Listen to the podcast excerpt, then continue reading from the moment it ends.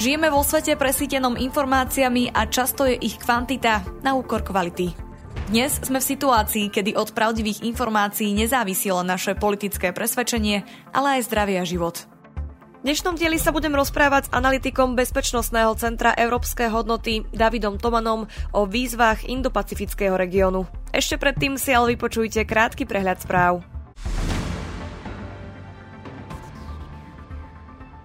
Umelá inteligencia môže byť taká transformačná ako priemyselná revolúcia. Tvrdí to odchádzajúci hlavný vedecký poradca britskej vlády Patrick Volans.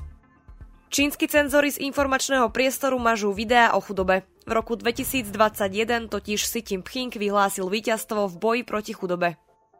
V októbri 2021 spoločnosť Google slúbila, že prestane umiestňovať reklamy pri obsahu, ktorý popiera existenciu a príčiny klimatických zmien, aby dezinformátori už nemohli zarábať na jej platformách. Doteraz však svoj sľub spoločnosť nesplnila. Kremel tvrdí, že Kiev sa pokúsil zavraždiť ruského prezidenta Putina dronom. Prezident Zelenský obvinenie odmieta. Neutočíme na Putina ani Moskvu. Bojujeme na našom území, bránime naše dediny a mestá. Podľa vyšetrovania organizácie NewsGuard, ktorá sa zaoberá bojom proti dezinformáciám, bolo doteraz odhalených takmer 50 chatbotov vydávajúcich sa za novinárov, ktorí prevádzkujú farmy obsahu generované umelou inteligenciou. Mnohé z nich šíria dezinformácie.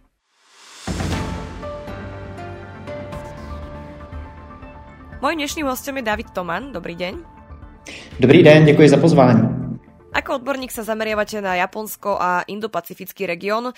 Aká je dnes v tejto oblasti situácia? Ako súčasný stav môže ovplyvniť nová bezpečnostná stratégia Japonska? Čelíme v tomto regióne výzvam aj ako súčasť západu? Tak tím, že Indopacifický region je poměrně eh, obšírný, eh, tak eh, těch trendů, co se týče situace v regionu, je hned několik.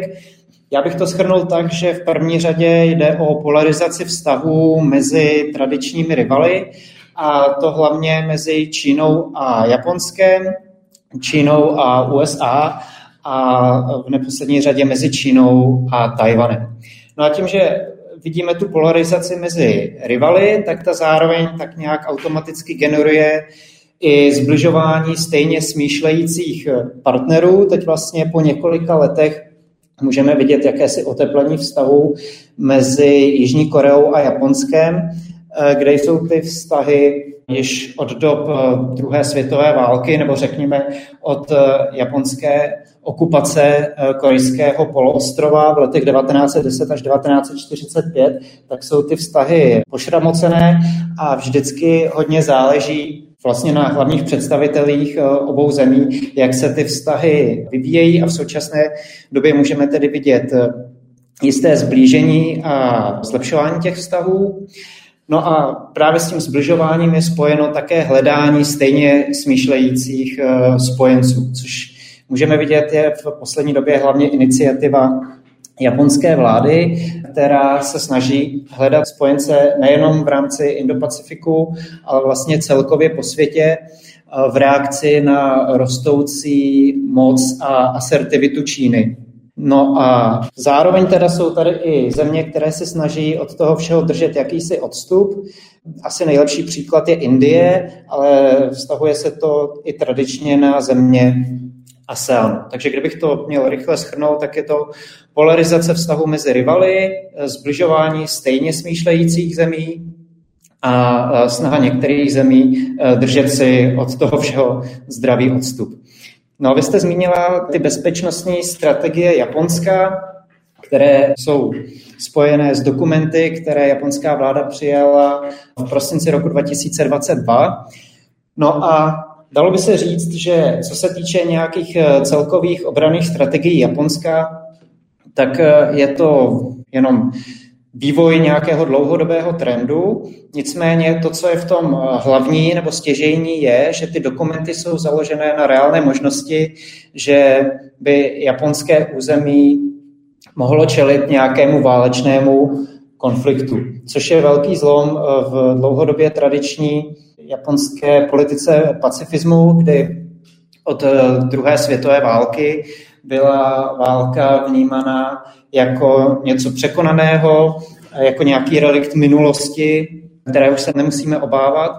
ale v souvislosti s právě probíhající ruskou invazí a válkou proti Ukrajině, tak roste obava i v Japonsku, že něco podobného by se mohlo stát ve vztahu k Číně a Tajvanu, což by se teda bezprostředně dotklo i Japonska.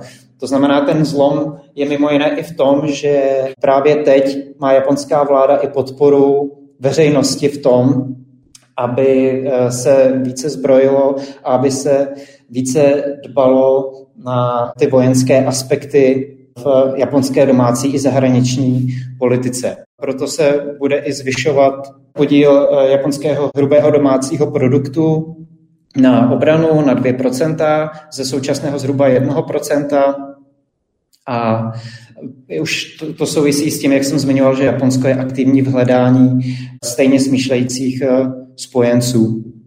No a ještě jste se ptala, jak se to týká de facto nás jako západu, tak já bych řekl, nebo často se setkávám s milým argumentem, že dění v Indo-Pacifiku se nás netýká, protože to je daleko, což je ovšem chyba, protože samozřejmě pominuli to, jak je v dnešní době eh, svět celkově propojen, v první řadě, co se týče i ekonomických vztahů, tak eh, Evropa hraje eh, důležitou roli v geostrategických plánech Číny, kdy samozřejmě z pohledu Číny ta hlavní rivalita je ve vztahu s USA, ale ta Evropa je vnímaná jako článek, který se snaží od té Ameriky oddělit a tím zároveň jak Ameriku, tak Evropu oslabit. Je to vlastně tradiční postoj, kdy, jak se říká, rozděl a panuj, kdy pro Čínu je samozřejmě snaží jednat separátně s USA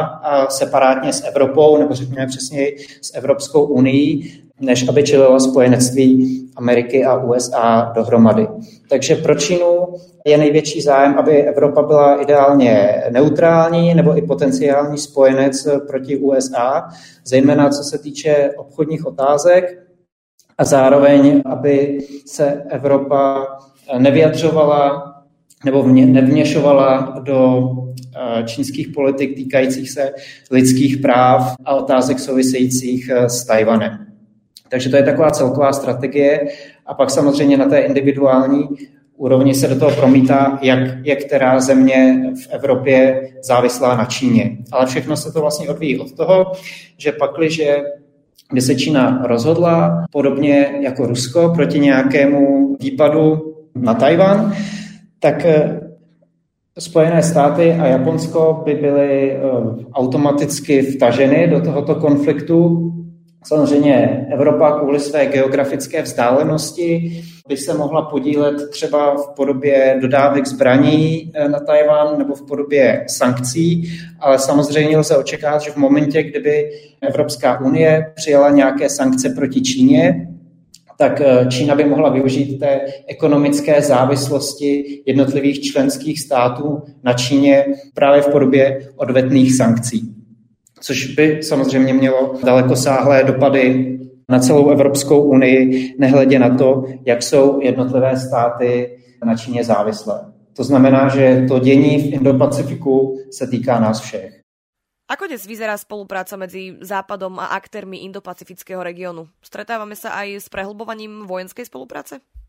Tak eh, ta úroveň spolupráce eh, hodně závisí na jednotlivých eh, zemích, jak Indo-Pacifiku, tak toho, čemu říkáme Západ.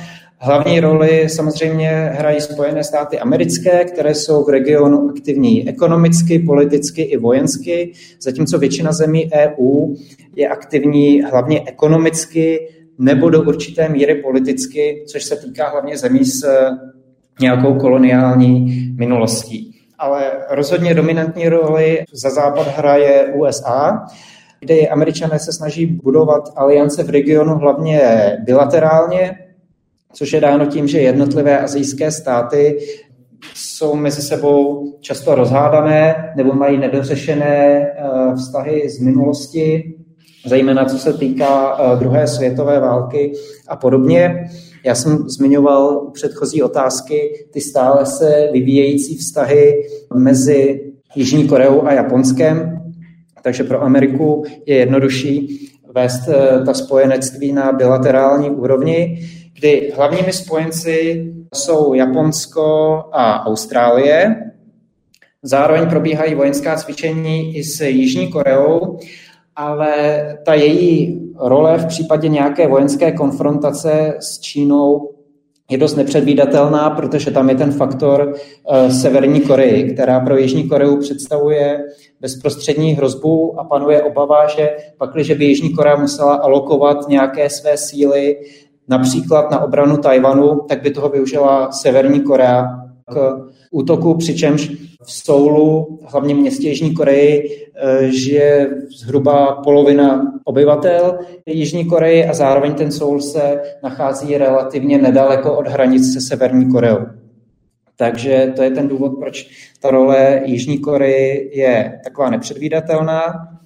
No a když už jsem zmínil ten Tajvan, tak tam je samozřejmě ta situace spletitá, protože Tajvan v posledních letech čelí čím dál většímu tlaku ze strany Číny, důsledkem čehož Tajvan chce posilovat spolupráci nejenom s USA, ale i dalšími potenciálními partnery, chce víc investovat do své obrany, nakupovat zbraně a podobně.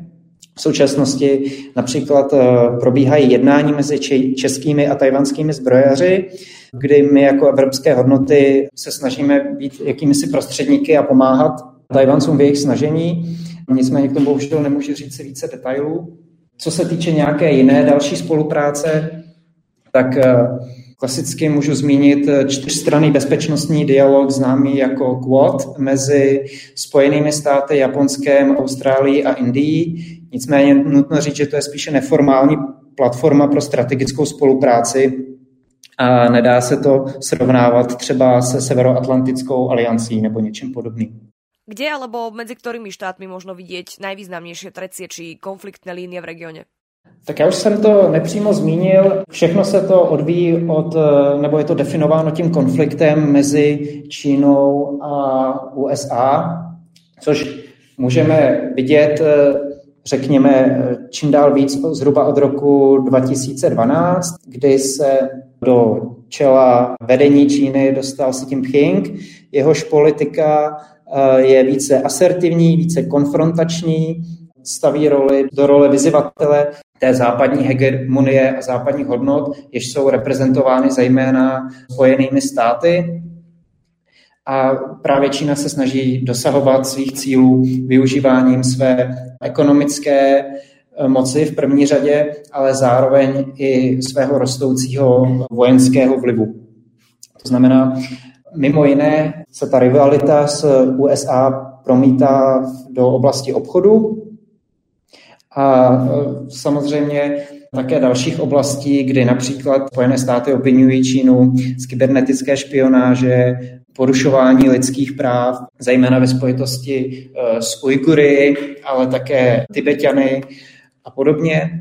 No a ta rivalita mezi USA a Čínou samozřejmě posiluje i tradiční eh, třecí plochy mezi Čínou a Japonskem, kdy tyto země jsou už dlouhodobě eh, rivaly v regionu.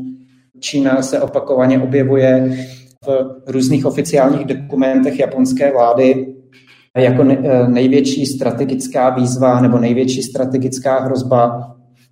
Do toho se promítají samozřejmě i určité územní spory, například o ostrovy Senkaku, které si nárokuje eh, jak Japonsko, tak Čína.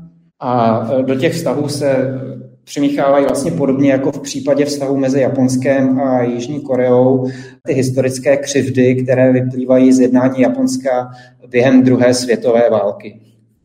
No a do třetice bych zmínil ty třecí plochy právě mezi Čínou a Tajvanem, kdy eh, už jsem opět zmiňoval, že Čína zvyšuje svou vojenskou přítomnost v regionu, eh, provádí vojenská cvičení v blízkosti Tajvanu, tlačí na ostatní země, aby přerušili diplomatické styky s Tajvanem. Právě v reakci na to Tajvan zvyšuje své výdaje na obranu a usiluje o užší vztahy s dalšími zeměmi, ať už se jedná o Spojené státy nebo třeba právě Českou republiku. Čína spolu so Severnou Koreou sú častým zdrojom kybernetických útokov na ciele v Pacifiku a Ázii celkovo. Ukazujú sa medzi obeťami týchto útokov možnosti prehlbenia spolupráce v kybernetickej obrane?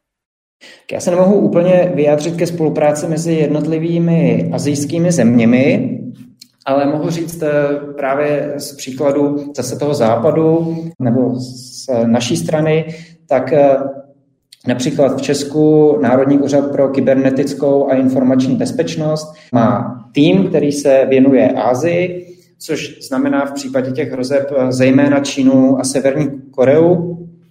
A v této oblasti se snaží spolupracovat náš Národní úřad pro kybernetickou a informační bezpečnost eh, se svými protěžky, zejména v Japonsku, Jižní Koreji, na Tajvanu a v Austrálii. A ta spolupráce teda probíhá hlavně na bilaterální úrovni a to know-how, které takhle jednotlivé eh, státy získávají, tak si pak eh, mohou třeba v rámci Severoatlantické aliance vyměňovat mezi sebou. Na to má takzvaný Cooperative Cyber Defense Center of Excellence v Talinu, kde si jednotlivé členské země Severoatlantické aliance vyměňují informace o tom, kdo a jak na ně útočí, jak s tím pracují a pořádají taky společná cvičení, kdy někdo si hraje na útočníka a ostatní se baví o tom, eh, jak se společně té hrozbě bránit.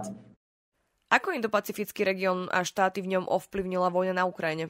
Aký pohľad majú na ruskú agresiu a ako sa k nej stávajú hlavní hráči regionu ako Japonsko, Čína či India? Tak Japonsko je jedna z nejaktivnějších azijských zemí v podpoře Ukrajiny. Eh, Japonci přijali řadu protiruských sankcí, zároveň poskytují Ukrajině finanční a humanitární pomoc. Japonský premiér Kishida eh, dokonce v březnu navštívil Ukrajinu. Samozřejmě vzhledem k nedostatku přírodních zdrojů na japonských ostrovech eh, se Japonsko v důsledku těch striktních protiruských sankcí potýká s podobnými problémy jako celá Evropská unie, včetně vyšších cen energií, obecných inflačních tlaků a potřebou diverzifikovat eh, to japonské energetické portfolio. Zároveň japonský premiér Kishida v jednom ze svých projevů varoval, že to, co je Ukrajina dnes, může být eh, východní Asie zítřka, čímž právě naznačuje ty obavy, že by Čína mohla napadnout Tajván, což je v současnosti jedna eh, z největších obav eh, japonské zahraniční a bezpečnostní politiky. A proto se právě Japonci snaží jednak podporovat Ukrajinu a zasadit se o to, aby Rusko v té válce proti Ukrajině nebylo úspěšné, a důsledkem toho odradit Čínu od podobných výpadů eh, v regionu východní Asie, ale zároveň se Japonsko také snaží proaktivně eh, Čínu odrazovat eh, od nějakých výpadů přímo v tom regionu, Ať už je to tím, že Japonsko zvyšuje své vlastní investice na obranu a posilování armády, i když samozřejmě eh, v případě Japonska ne, nemůžeme úplně hovořit o armádě, ale o takzvaných jednotkách sebeobrany. A eh, zároveň můžeme vidět, že vzhledem k tomu, že i další eh, klíčové země Indo-Pacifiku, jako třeba Austrálie, Jižní Korea, Singapur nebo Tajvan, přijali sankce a e, odsoudili tu ruskou invazi proti Ukrajině, tak se snaží vyslat signál i ve směru k Číně, že válečné napadení e, souseda v dnešní době nebude tolerováno a že je to spojeno s vysokou cenou. Co se týče té samotné Číny, tak ta se snaží v konfliktu mezi Ruskem a Ukrajinou zajímat neutrální postoj, ruskou invazi sice oficiálně nepodpořila, zároveň však ani neodsoudila. Například na půdě OSN se na toto téma opakovaně zdržela hlasování. Zároveň nadále obchoduje s Ruskem, nepřipojila se k sankcím a odebírá ruskou ropu a plyn za zvýhodněné ceny. Mimo jiné přibývá v poslední době důkazů o nepřímé čínské podpoře Ruska, například skrze čínské firmy, jež Rusku dodávají neprůstřelné vesty či helmy, nemluvě o technologiích takzvaného dvojího užití. A i předsedkyně Evropské komise Ursula von der Leyen přednedávnem uvedla, že Čína aktuálně neposkytuje dostatek důkazů o tom, eh, že s Ruskem v této oblasti nespolupracuje. A například generální tajemník NATO Jens Stoltenberg rovněž zmínil, že vývoj konfliktu na Ukrajině může být směrodatný i pro budoucí strategické plány Číny a případný úspěch ruského tažení by mohl čínskému vedení poskytnout definitivní rozuzlení otázky, zda se Číně vyplatí a především zda i v mezinárodním společenství projde e, případný útok na demokratický Tajvan který je Čínou už po desetiletí vnímán e, jako vzbouřenecká provincie. Takže, jak jsem zmiňoval, Čína se snaží vystupovat jako mírotvorce, ale zároveň vítězství Ruska ve válce proti Ukrajině by výrazně nahrálo jejím geopolitickým zájmům. No a Indie se snaží zaujímat spíše neutrální postoj, opakovaně tvrdí, že stojí na straně míru a celkově od válek se Indie tradičně distancuje Nicméně eh, společně s Čínou nakupuje levnou ruskou ropu, což obhajuje tím, že prostě nakupuje za tu nejlepší cenu na trhu a zároveň ale od Ruska odebírá také zbraně. A je částečně logické, že, eh, nebo logické, eh, Indie se prostě snaží mít dobré vztahy s Ruskem, protože nejenom, že od něj odebírá nerostné suroviny a zbraně, ale zároveň vzhledem k tomu, že ty eh, vztahy s Čínou jsou poměrně napjaté, tak eh, Indie nechce jít do konfrontace eh, s dvěma velmocemi v bezprostřední blízkosti, tedy s Čínou a s Ruskem. Zároveň se ale Indie snaží mít dobré vztahy i s Ukrajinou, od které odebírá zase zemědělské produkty. A nesmíme opomenout ani mocenské aspirace Indie jako takové, která usiluje o to stát se lídrem v regionu Indo-Pacifiku, čemuž jí pomáhá eh, dynamická rostoucí ekonomika a také to, že Indie se letos stala eh, nejlidnatější zemí světa, přeběhla právě Čínu a její geopolitický význam neustále roste. A zaplétat se do mezinárodních konfliktů teď není v jejím pragmatickém zájmu. Povedali by ste, že porovnania medzi ruskou agresiou na Ukrajine a čínskymi záujmami na Tajvane aj vzhľadom na ich aktuálnu podporu Ruska sú v súčasnosti na mieste?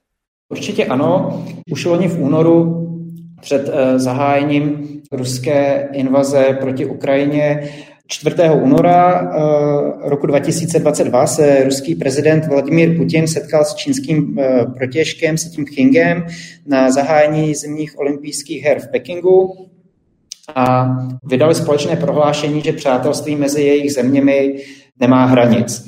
A není náhodou, že dne 24. února, pouhé čtyři dny po skončení olympijských her, eh, zahájilo Rusko rozsáhlou invazi na Ukrajinu. To znamená, často se argumentuje tím, že existovala jakási dohoda mezi Putinem a Xi Jinpingem, že Rusko s tou invazí počká až po konci těch olympijských her v Pekingu. A e, zároveň je jasné, že, jak už jsem zmiňoval dříve, tak ten průběh hodně indikuje a bude indikovat, e, jaká bude další strategie Číny ve vztahu ve vztahu k Tajvanu. A samozřejmě těch paralel mezi současným Ruskem a současnou Čínou je celá řada, eh, protože v obou případech eh, eh, se jedná o situaci, kdy si větší země se statusem světové velmoci, výraznou vojenskou převahou a s jaderným arzenálem nárokuje území menšího souseda. Samozřejmě v případě Ruska se jedná o Ukrajinu, v případě Číny se jedná o Tajvan. Jak Rusko, tak Čína jsou autoritářské režimy, které se staví do role vyzivatelů současného světového řádu, jenž je do značné míry definován západními hodnotami a západními principy. No a v neposlední řadě můžeme vidět i paralely mezi osobnostmi Vladimíra Putina a Xi Jinpinga, neboť se jedná o dlouholeté vůdce svých zemí s v podstatě neomezenou mocí, a zároveň eh, de facto nulovou názorovou opozicí. Oba těto lídři budují jakýsi vlastní kult osobnosti a eh, ve svém věku i hledají způsob, jak eh, vejít do historie. Ona je vlastně taková náhoda, že oni jsou od sebe věkově vzdálení zhruba rok, a takže vlastně i věkově jsou si dost podobný. Takže Já bych řekl, že těch paralel je celá řada a kromě toho jsem i četl analýzy, ve kterých se zmiňuje, že ruská vojska, která ničí průmyslovou infrastrukturu na Ukrajině, tak se zdržují palby na objekty vlastněné nebo kontrolované čínskými investory. Takže tam můžeme vidět, že to strategické partnerství mezi Ruskem a Čínou v současné době je takový snětek z rozumu, protože eh, obě země mají společné zájmy, dalo by se říct, že i společné nepřátelé, v podobě teda zejména USA a potažmo eh, Severoatlantické aliance NATO. Ale eh, zároveň je potřeba zmínit, že přestože oni deklarovali, že jejich eh, přátelství nemá hranic, tak mezi oběma zeměmi panuje i nedůvěra z minulosti. To znamená, že čínský zájem je oslabit Rusko a zároveň Západ, takže v podstatě proto Čína se staví do uh, neutrální role, kdy nepřímo se snaží podporovat Rusko, ale zároveň, zároveň sleduje v první řadě svoje vlastní zájmy. Hrajú v indopacifickom regióne významnú úlohu aj dezinformácie? Sú tu prítomné narratívy, ktoré by napríklad cieľene útočili na postavenie Západu alebo sa dotýkali vojny na Ukrajine? Tak eh, tady je v první eh, řadě potřeba zmínit, že eh, většina azijských zemí zaujímá takový postoj, že se snaží vůbec se nezaplétat do konfliktu, které zahrnuje Ameriku a Čínu nějakým způsobem, protože si proti sobě nechtějí poštvat ani jednu z těch velmocí. To znamená, že samozřejmě pokud se bavíme o dezinformacích a nějakých útočných narrativech, týkajících se postavení západu nebo války na Ukrajině, eh, tak to vychází v první řadě z Číny. Mohli bychom se samozřejmě ještě bavit o Severní Koreji, ale to je kapitola sama o sobě, kdy Severní Korea je samozřejmě dlouhodobě izolovaná a ta nenávistná rétorika vůči USA, potažmo západu, je tam dlouhodobá, ale její dosah se nedá srovnávat s tím čínským vlivem, kdy v návaznosti na to, o čem jsem již mluvil, tak eh, co se týče čínských médií, tak eh, v podstatě tam je taky dlouhodobě USA a Severoatlantická aliance jsou rámcováni jako ti největší nepřátelé, kteří podporují války ve světě, protože na nich vydělávají a chtějí tam prodávat zbraně a tím pádem je pro ně například válka na Ukrajině výhodná a nabízejí paralely například i s válkou v Iráku, v Afghánistánu a podobně. Samozřejmě ta čínská média neovlivňují eh, mínění svých obyvatel jenom uvnitř země, uvnitř Číny, ale mají i poměrně velký dosah u početných čínských komunit v zahraničí, protože různé průzkumy a statistiky ukazují, že i četné čínské komunity žijící v zahraničí eh, mají mnohdy stále jako hlavní zdroj informací ta domácí čínská média. A eh, skrze ně je tedy i utvářen jejich, jejich pohled na svět. No a jak jsem zmiňoval tu jakousi strategickou spolupráci mezi Ruskem a Čínou, tak co se právě týče války Ruska proti Ukrajině, tak čínská média často přejímají ty ruské dezinformace a ruské narrativy, které vlastně viní z té války převážně Západ. Zejména tedy, jak jsem zmiňoval, USA a NATO. Ako by si zhodnotili stav digitálnych práv v regióne? Môže regulácia digitálneho priestoru, napríklad obmedzenie internetu či sociálnych sietí, v niektorých prípadoch slúžiť napríklad na udržanie moci nie príliš demokratických lídrov?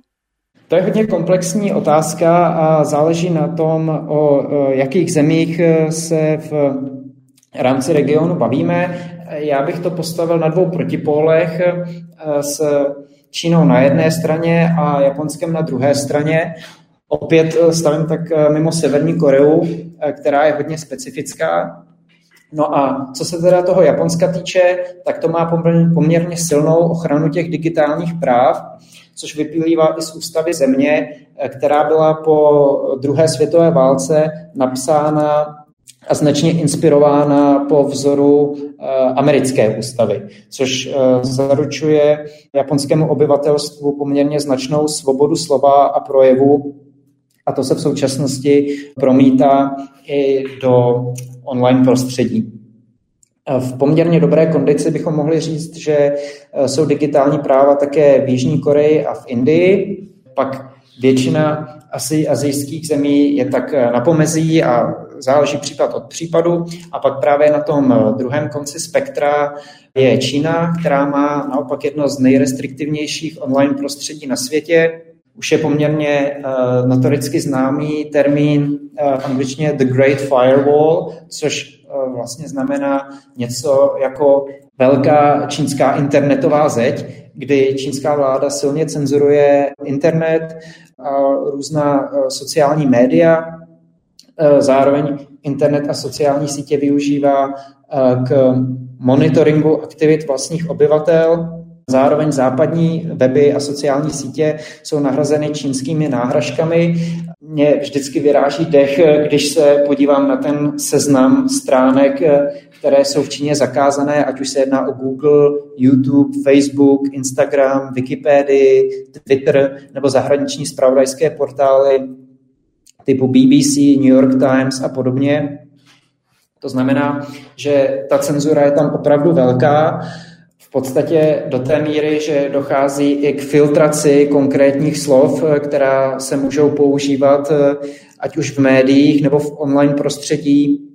Dochází k rušení eh, nevhodných eh, nebo eh, nevyhovujících diskuzních skupin, blokování účtů a příspěvků. Dokonce se děje to, že může se vám stát, že vám se sice zobrazí váš příspěvek na sociální síti jako publikovaný, ale ve skutečnosti publikovaný není a proto ho teda nikdo nevidí a ani nikdo nekomentuje. E, nemluvě teda o tom, že mezi čínským obyvatelstvem funguje i poměrně značná míra autocenzury a e, v podstatě se dá říct, že je to, že je to takový bludný kruh, protože k tomu obyvatelstvu se nemohou dostávat ty západní informace, Zároveň ty informace, které se k ním dostávají eh, z těch eh, čínských médií, eh, tak podléhají striktní cenzuře a zároveň cokoliv, co chtějí obyvatelé Číny publikovat na sociálních sítích nebo v prostředí internetu, tak je sledováno a opět cenzurováno. A ještě je to využíváno ke sběru dat o jednotlivých obyvatelích a může to být použito i proti nim. No a co se týče toho, jestli tohle všechno může pomoci eh, režimům zůstat u moci, tak já bych řekl, že na příkladu právě například Ruska můžeme vidět, že ano, protože pomineme-li represivní složky státního aparátu, které vynucují eh, souhlas nebo spolupráci s vládnoucím establishmentem, eh, tak ten informační monopol může silně přispět k formování pohledu lidí na svět, souhlas s politikou vedení země a eliminaci opozice. Protože pro nás na západě se to může zdát něco nepředstavitelného, ale pakliže v podstatě jediný zdroj vašich informací je kontrolovaný státem a nedostanete se k alternativním názorům ze zahraničí, tak v podstatě mm, není nic, co by představovalo určitý rozkol v tom vidění světa, tak jak vám je servírováno, takže ho zkrátka nekriticky přijímáte. Co se ještě týče eh, té Číny, tak tam samozřejmě ta situace eh, je specifická. Ono v 90. letech s rozmachem internetu se říkalo, že internet bude znamenat eh, triumf svobody a demokracie po celém světě, protože nebude možné bránit tomu volnému šíření informací. Jeden z bývalých prezidentů USA, Bill Clinton, pronesl slavný výrok, že eh, cenzurovat internet eh, je jako snažit se přibít želé na stěnu. Nicméně Čína v současnosti ukazuje, že že ta cenzura internetu možná je a že naopak eh, ten internet se dá využít i k posilování toho vládnoucího establishmentu a státní ideologie. Zároveň ale tady máme i příklad toho, že to ještě nedošlo do míry kompletního brainwashingu na úrovni obyvatelstva, protože například eh, loni v listopadu jsme mohli zaznamenat eh, rozsáhlé protesty po celé Číně, kdy tisíce lidí protestovali proti přísným vládním opatřením spojeným eh, s COVID-19 ale zároveň v souvislosti s protestem proti těm opatřením byly ty protesty využity i ke kritice autoritářské vlády komunistické strany Číny. Nicméně zároveň se ti protestující snažili poukázat na tu vysokou míru cenzury tím, že drželi prázdné papíry a tím chtěli vlastně ukázat, že ta cenzura už došla do takového stádia, že oni v podstatě nemůžou vyjadřovat svobodně svůj názor žádným, žádným způsobem a tak v podstatě ten prázdný papír je to jediné, co, co k tomu dění uh, ve své zemi mohou říct. A právě ten bílý papír se stal jakýmsi symbolem cenzury, neumožňující se jakkoliv vyjádřit proti dění v zemi. Takže vidíme, že mnozí lidé jsou eh, nespokojeni s tamní situací a eh, s tou cenzurou, s vládnoucí roli komunistické strany Číny ale zároveň eh, bohužel té komunistické straně se poměrně daří tyto, na tyto protesty reagovat a neutralizovat jejich dopad.